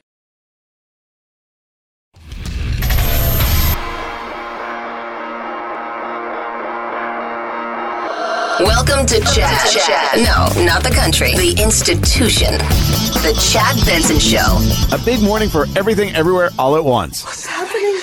The multiverse movie scoring a leading 11 nominations, including three acting nods, directing, and the big one, Best Picture, where it's up against nine other films. Netflix's All Quiet on the Western Front, the only streaming Best Picture nominee, and The Banshees of Inisherin also with nine nods. What did you come here for? The rest of the Best Picture category includes blockbusters Top Gun Maverick, Avatar The Way of Water, and Elvis, Tar, Women Talking, Triangle of Sadness, and Steven Spielberg's The Fabelmans. Oh, my Lord. All of those movies that I've not seen. All Quiet on the Western Front, I will see. Who are the snubs? Brad Pitt, Viola Davis, Tom Cruise? While, uh, you know, some movies got nominated, uh, others didn't. Adam Sandler. I know people say, Adam Sandler? Yeah. Uh, obviously, Top Gun Maverick got, you know, got itself uh, best picture, but best director, best actor didn't get anything. Viola Davis, The Woman King, Adam Sandler, The Hustle, Black Panther, Wakanda Forever. Uh, so there was some stuff that was uh, uh, left out, but I I don't you know again it goes back to it's a popularity contest for stuff. It's very popular. It is, I guess. I haven't seen any of these movies. I didn't. I didn't want to tell you guys that, but I didn't. I haven't seen any of these. But I'll just let you guys know. I haven't seen any of them. I'm seeing Way of Water, The Fabelmans. I'll watch them if they come on, and I don't have to do too much. But I have a limit. I have a finite time with my family, and to spend time with them is more important. And you know, it's like All Quiet on the Western Front is something I'd watch. Like if if it's a Saturday, my wife and the kids are doing something. That's something where it's long, it's in a different language. I'll watch that because it looks amazing. But getting home at you know seven thirty at night or whatever, I get home and then going, I, I got to be to bed in twenty minutes and get up. It feels like to go to the, to the next day. It's insane. It's not the time. And I heard about everywhere, all at once, or whatever it is, all the time, sideways, everything. Guy at work saw this past weekend. He explained to me one of the episodes, one of one of the scenes, and I'm like, yeah, hard pass. 323-538-2423 at Chad Benson Show. It's your Twitter, your Instagram. To thank Gordon for coming on the show. If you missed any of the interview with Gordon G. Chang, you can follow him on Twitter at Gordon G. Chang. I will tell you this right now. China isn't what a lot of people thought they were. More and more people, uh, and China, and Gordon has been saying this about China for a while. They're not what everybody says they are. Now you're getting more geopolitical experts are coming out saying they're not. And but it's the desperation that he talked about that should have us worried about. You know, if you're go- if you're sitting there and you're Xi Jinping and you look around, and you think I better figure out something to cement my power. That's the stuff we should worry about. And if they're them, you also have to worry about the fact that you've got 20% unemployment amongst the youth. That is not a win, kids. Chad Benson Show.